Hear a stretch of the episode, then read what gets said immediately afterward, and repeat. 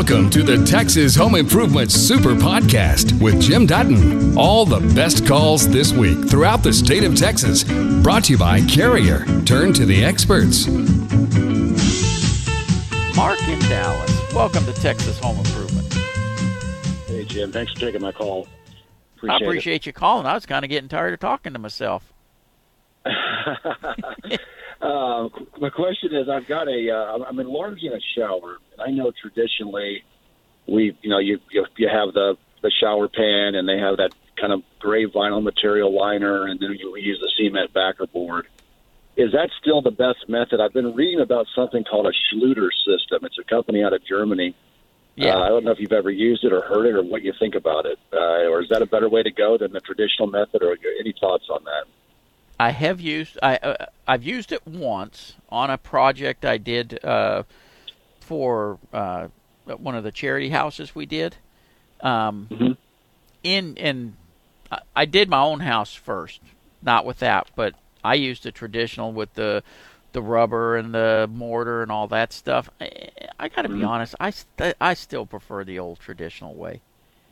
Okay. Um, okay. and- and the main the main reason is just you're really dependent on the sealant when you when you use that Schluter system. And I think it would last for, for a pretty good period of time, but just for a solid feel and even a longer time, I go with the traditional bed it with mortar, put the rubber, another bed of mortar over it uh, with the concrete backer, and I don't have to worry about it. Do you use that uh, RedGard? I've seen a thing called RedGard as well. Do you, you ever use that? That you put I- over the back I- board thing? I have, but truthfully, uh, over backerboard, I usually don't worry about it. Okay. Okay. So nothing else to do than just the traditional method with that, with that rubber and the Yep. mortar and the backer board should be fine. Um, fine Yeah. construction. And you know, with the backer board, you don't have to worry about moisture getting onto that backer board anyways, because it's not going to deteriorate or anything. And all these other products are to protect your backing materials, uh, and a lot of times they're just using sheetrock, and I just sheetrock was never designed to do that. Right.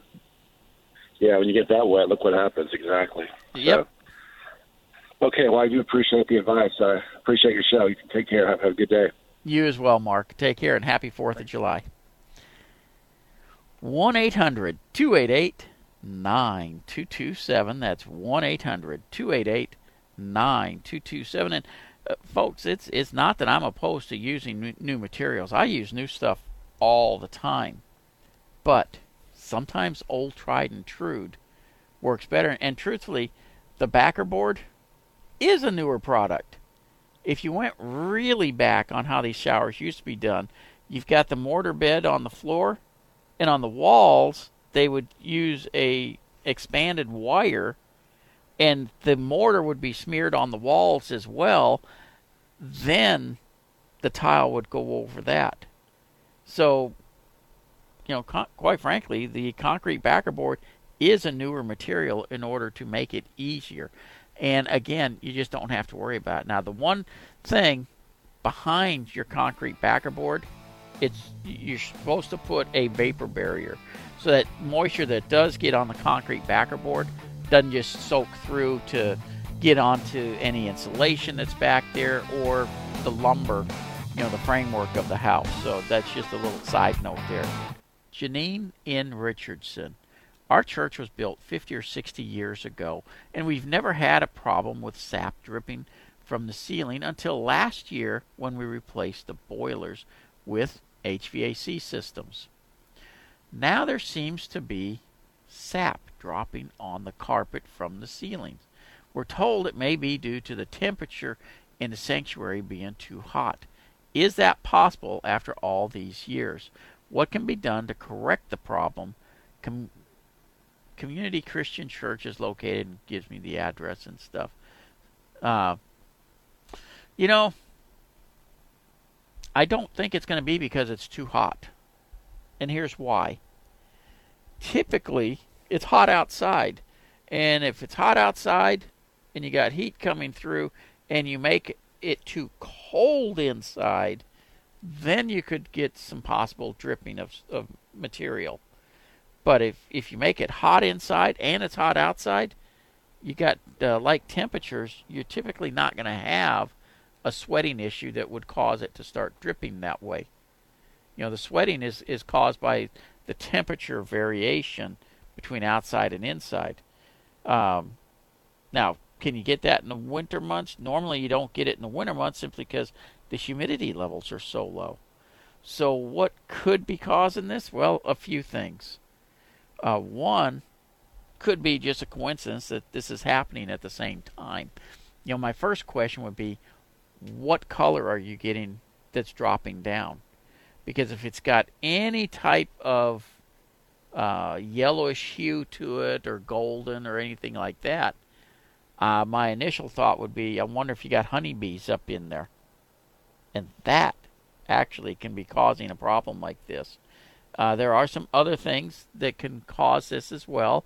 Uh, you could be, if it's more of a dust than it is liquid, you can have carpenter uh, bees, you know, where they can be burrowing in. Termites can actually do it, but normally, if it's caused by termites, you're seeing these uh, dirty spots that look like kind of like pepper up there. So I, I just don't think it's going to be the temperature variance I, uh, just because of the heat issue. Um, now, if you're leaving it hot all the time, and then come time for church on Sunday, you guys are throwing the temperature way down. Hey, yes, that actually could be causing it. Uh, and so I, I don't really have enough information to, to say 100% what it is, but that would be a possibility. Carol, how are you today? Well, I'm doing well, thank you. How about yourself? I'm doing oh well. I'm sitting down here in deep East Texas, uh, watching the trees and stuff. I'm doing great. Great, great. Um, have a question about a metal roof. Uh, we have a place in the hill country that has a metal roof. We had a hailstorm a couple of weeks ago. A adjuster came out and said there are dent marks in the roof. Over a period of time, it will rust, and so we should replace it. Uh, was wondering if we can get that metal roof off. Can we use it on, say, uh, a shed or storage building or something uh, to use it for that? Is that doable? Absolutely. In fact, is the insurance going to cover that? The the yes. the you know, uh, uh, and the reason I'm a little surprised is a lot of times when it's a metal roof that way, the dimples that you get from a hailstorm are cosmetic only, and mm-hmm. uh, they typically don't like to cover a metal roof unless it's been hammered so hard that it starts leaking. So yeah, you got no problem at all moving that metal onto something else and, and using it. Okay, so you take the the the top part off and then uh, just put it back on. Have to cut it, I guess, to to match yeah, up cut to size cut to the size that you need in that. But uh, yeah, it, it, it, there would be no reason at all not to do that. Okay, that sounds great. It'd be one way of using it that way. Absolutely. Yeah. Yep. Okay. Thank you, and have a great day and a great. You sport. as well. Take care. Thank you. And you know, like I said, a lot of times insurance companies don't want to cover a metal roof uh, because they'll say, "Well, it's still performing as function." Granted, it doesn't look great, but it's performing as function. The reason on a asphalt shingle, when it gets hail dimples in it, the granules come off, and at that, the life of that roof is just dramatically shortened. That's the reason those roofs get placed, and that's also the reason I tell you all the time if you had hail damage and it's still hail season and you don't want to, you know, necessarily replace it right away, don't. You've got a year. Wait until hail season's done for the year, then put the new roof on. I have vinyl frame windows. I have sprinklers near the windows which cause calcium to build up on the glass. I understand that using a solution of muriatic acid is a good way to clean remove the calcium. Will the muriatic acid damage the vinyl? And what about plants near the windows? Well, actually, it uh, depends on how much muriatic acid you use. Yes, it can damage the plants. Uh, and I'm not sure exactly what it would do to the vinyl. I'm thinking that probably would hold up okay, but if you get it on all uh, uh, uh, a heavy dose of it on the brick and mortar and stuff, it can damage that as well. So the rest of the question here: What is your opinion about using muriatic acid, or is there a better and safer way to remove the calcium deposits? There actually is. Now, it's still going to be a little acidity, but use vinegar. And instead of using paper towels, use newspaper. The newspaper has a little bit more abrasiveness, and the vinegar and water mixed together will clean it off uh, and take those calcium deposits off. Now, you can use straight vinegar if you want, but if you mix it like a 50 50 mix, uh, usually that will take everything off that you want to take off. It's not going to do any harm to the brick and mortar. You don't have to worry about the vinyl, and like I say, you're going to have a nice clean window.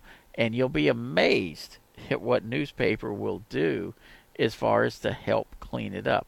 If you'll start using using the the newspaper to apply it and and scrub it that way, and then you can use a a drier one just to help dry it off. And the vinegar in it helps evaporate the moisture so that you don't leave any residue and stuff. Uh, it it really does a great job of cleaning windows, and you don't have to worry about what it's going to do to the plants and stuff. Charles, how can I help you? Hey, buddy, I've got uh, like a barndominium. It's all metal, sides, roof, and everything. Okay. And I had a lean-to on the back. We built underneath it, and now I've got a few leaks. Uh, is there a spray I can do the whole thing with on the roof? Or... Is it is it just leaking where the uh, ridge, you know, where the uh, lean-to ties in, or is the whole roof got different pinholes and stuff in it? No, the shop is still. I don't have a leak one, but uh-huh. I, on the lean-to that I built underneath, I've got leaks. Um, gosh, all the way across it. Not where the seam is, not where the okay. lean-to comes off.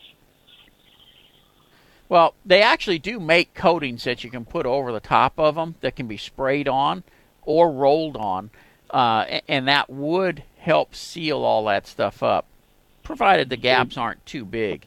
And you oh, can actually no big gaps. I think it's probably just screws or something because it's just yeah. And if it is just screws, you know, typically on that, I would recommend just going up with a caulking gun uh, and some roof sealant and dabbing on top of each screw. And that's just a regular routine maintenance that you, you do have to do on these things uh, sometimes those screws actually will start backing out, and so you got to tighten them down sometimes and then reseal them. But uh, if that's all it is, I would hit those with just a, like I said, a caulking gun with some roof compound in it. Otherwise, yes, you can roll on or spray on a cover that seals the whole thing.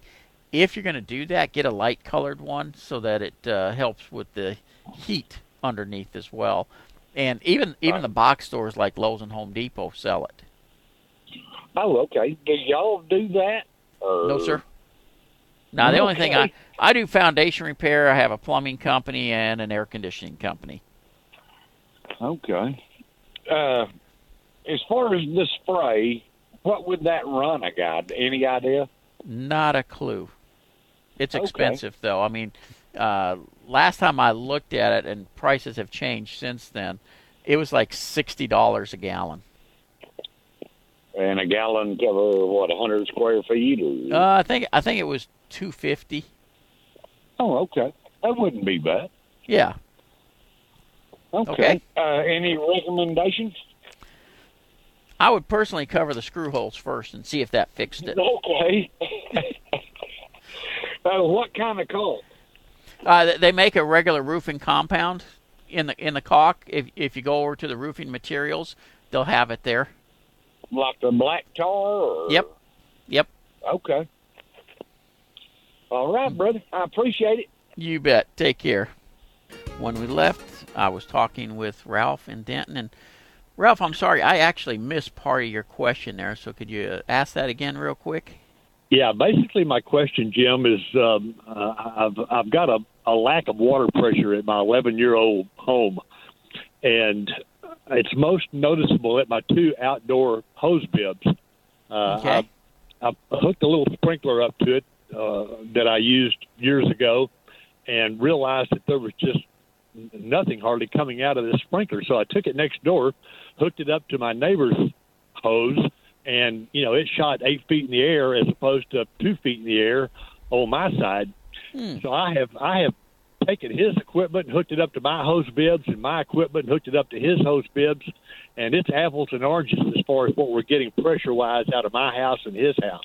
Has it has it always been that way, or is this something new? Yeah, no, it's been that way always. Okay. Uh, there, and I had I had the city come out and check the meter uh-huh. to, to see if I was getting at least from their side up to my side if it was adequate. And they said yeah. And I had them check the hose bibs at my house, actually, and they said that I had about fifty six or seven pounds of pressure, and that that's normal. Yeah. Well, but you got a you got a restricted flow somewhere. Absolutely. Uh, Absolutely. And you know the first thing to check would be the main line because it, it's not just the outside hose bibs. You're getting this issue everywhere in the house, correct? That's correct. Yeah, the first thing to check then would be where the main comes into the house. What size line did they run? Uh, and then the valve, the shutoff valve, to make sure that it's not restricted. That's more than likely one of those two items is what's causing this problem because if the main line coming in is too small, you're not getting enough water. If the the gate isn't fully open on the valve, you may not get enough water. And so it's going to yep. be one of those two items. Missouri City, Dave, this is Jim. How can I help you? I said, how you doing? Good. Good. Okay. Hey, I've got uh in the backyard there. I turn the water on and uh with no hose or anything hooked up, and then I'll get a, a real loud vibration. This morning I also did it in the bathroom and it did it on the toilet. And they're close to one another there. What could be causing that and is it dangerous? It's not dangerous. Uh, and it, when you're saying it, that sound you're getting, it's not just a single thing. It sounds almost like a machine gun going da da da da da da. Da You got it. You hit the nail dead okay. on the head. Yep, you you've got a washer somewhere or O-ring that has come loose, and as water flows by it, it's just flapping in the water as it goes by, and it makes the all the pipes throughout the house sound like uh, you know the the whole thing's going to just shake itself apart, and it it's down to that, that little nickel washer. And where where where would it be? Close to the outside, or at the, at the uh, or is just somewhere in between the house or something, or what? Well, since it started with that outside faucet, uh, you're going to have one on that faucet that's bad, and it's possible that you've got multiple in the house that are bad. Uh, especially after we had that freeze in February, there's been a lot of this kind of stuff going on because so much debris got broken loose and ran through that nicked up O-rings and washers and stuff and, and let them start, you know, getting loose like that. So start with the outside faucet and basically shut the water off to the house loosen up the nut on top to take the packing and everything out. And that's where you should see it. Just replace all the rubber pieces, put it back together, and that should fix it. And you're talking about the part that actually you hook the garden hose up to it? Yep. Oh, yeah, okay. You, and then what, where the where the handle is on top of it, there's going to be a big nut, and if you loosen up that nut, that'll allow you to remove all the insides and uh, replace all the rubber pieces. And how how would that be related to the one in the bathroom? In the, in the it, The one in the bathroom is going to have the same issue. There's the fa- one of the faucets, uh, probably one of the handles underneath the sink, has the same issue. Now, in that situation, you just replace the valve and be done. Is it Sean? Yes, it is. Thanks for taking my call. You bet. How can I help you? Yeah, I've got uh, moss growing on just one side of my roof. I think it's the uh, east or the west facing side. I've got a giant, I think it's an oak, kind of hanging over, but not touching or anything. But so I heard conflicting stories. A roof guy said, "I don't worry about it unless it's uh, you know, unless your homeowners or something says something. But so I had two questions. Just one, is it something I need to worry about as far as life of the roof? And even if I want to take it off, uh, even if it's okay and I want to take it off, how do I? What's the best way? I've I've tried to buy something from from I think it was Lowe's and squirt up there with the sprayer and didn't really seem to knock it off. Yeah. Well, I'm assuming it's it's just a kind of a light green haze up there, correct? Yeah, it's I, I've it's low enough that I've got, I've been able to get a little rake and kind of scratch it off. So it's it's a little more. It's getting heavy than just a green haze. Yeah. Yeah. Okay. Uh, one, yes, it can do harm to the roof. It's going to shorten the life cycle of those shingles, not by a huge amount, but it is going to shorten that life cycle. Uh, as far as something to sp- to put on it, honestly, the first thing I would do is hit it with a very light pressure washer to knock all the d- debris off, and then put some uh, spray and forget or wet and forget up there to help keep it from growing right back. And I think that'll take care of it for you. Just a reminder it's a huge help if you subscribe to, rate, and review the podcast. It helps people find us. Mike, welcome to Texas Home Improvement. Hey, thanks for having me on. Hey, I had a My quick pleasure. question regarding a detached garage. So I just finished uh, drywalling and insulating the garage. Um, we went ahead and drywalled the uh, roof as well, or the ceiling. This is a three car, so it's a 20 by 30 space. Um, I don't currently have any insulation on the ceiling, and uh, that garage gets hot, and I mean real hot. Uh, I've even Yep. insulated the garage doors as well. Um, and you know, when I get home from work at you know five or six o'clock in the evening, you know, I've recorded temperatures of 97, 98 degrees inside of the garage. When you know at that time it's probably in the lower 90s to upper 80s. So I was looking for a recommendation on a what type of insulation I should put in uh, for the ceiling, and uh, B, I, I noticed that uh, the only vent that I have on this detached garage seems to be at the peak of the garage, and it kind of runs the length uh, of the peak of the roof. Uh, I would say probably 10 foot. So I don't know if there's any Right. uh, additional, uh, you know, venting I should I should go with. Wanted to hear what you thought. Okay. Uh, first of all, uh, you're not air conditioning this space, correct? I was going to. I have a mini split that I was going to run with it. Oh, perfect. Okay. That's the reason it's getting so hot. If you put insulation in a garage and you don't have the air conditioners running, the insulation actually absorbs heat and holds it. Uh, it, it and at that point, it's actually doing nothing. In fact, becomes detrimental because as it starts cooling outside, it's still releasing the heat inside, and so it actually makes the the situation worse. Insulation is only in air conditioned space. So uh, we need to go ahead and finish building it out, put insulation in the top, and go ahead and get your mini split installed and start cooling, and that's going to fix the problem completely. Um, as far as the uh, ventilation, what you've got up there right now is a ridge vent, and you should have soffit vents that go with that for air to come in and up and out.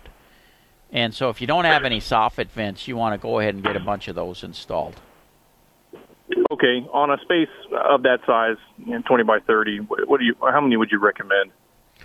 For every 150 square feet of space you have, you want to have one square foot of open vent, and just split that between the exiting and the incoming. So, uh, you said 20 by 30. So, divide that by that. So you need four square feet. So you'll need two square feet of vents uh, on the soffits to be going, letting air come in. Um, so you're probably for each vent. Oh, let's see.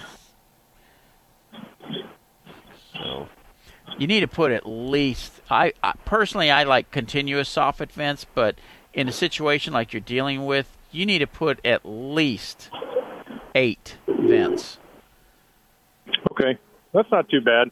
I, I, Yeah. I you know, I couldn't I couldn't tell if, if if it was the you know obviously lack of air conditioning or you know maybe the fact that I didn't have soffits in there. I wasn't getting any exchange. I was uh, Yep. you know shooting myself in the foot. But you know obviously the air conditioning is going to make a big deal. But uh, I wanted Oh, to do everything first and properly prior to installing the mini split. Yep. Um, okay, so that that's that answers that question. And and last one, uh, as far as insulation is concerned, I've called a few different companies, uh, you know, blown, sprayed, the whole nine, and and uh, you know I've I've kind of narrowed my decision down to uh, I guess cellulose and and just the regular uh, what is that fiberglass uh, spray, Yep. spray and insulation. Uh, You got any recommendations there? Things I should stay away from or pay attention to? I would, if you're going to use a regular insulation, go with fiberglass. Cellulose Okay. insulation, as uh, uh, over time, will begin to deteriorate and turn, turn, and start making dust. Fiberglass insulation doesn't, and so it it just holds up better. And if you never want to have to mess with it, use a batt type fiberglass instead of the blown in blown in over time settles and then you have to add more insulation where a batt type you know the, the type that's you roll out once Right. it's there it's there to stay and you're completely done Okay, I'll, I'll I'll consider that. I do have some leftover batt from uh, from when we did the walls. Uh, you know, that's obviously already in place, but there's a, a large gap that needs to be filled. do, do you have Okay, uh, sheetrock on you have sheetrock on the ceiling yet I do, yeah, uh, and Okay. obviously three walls.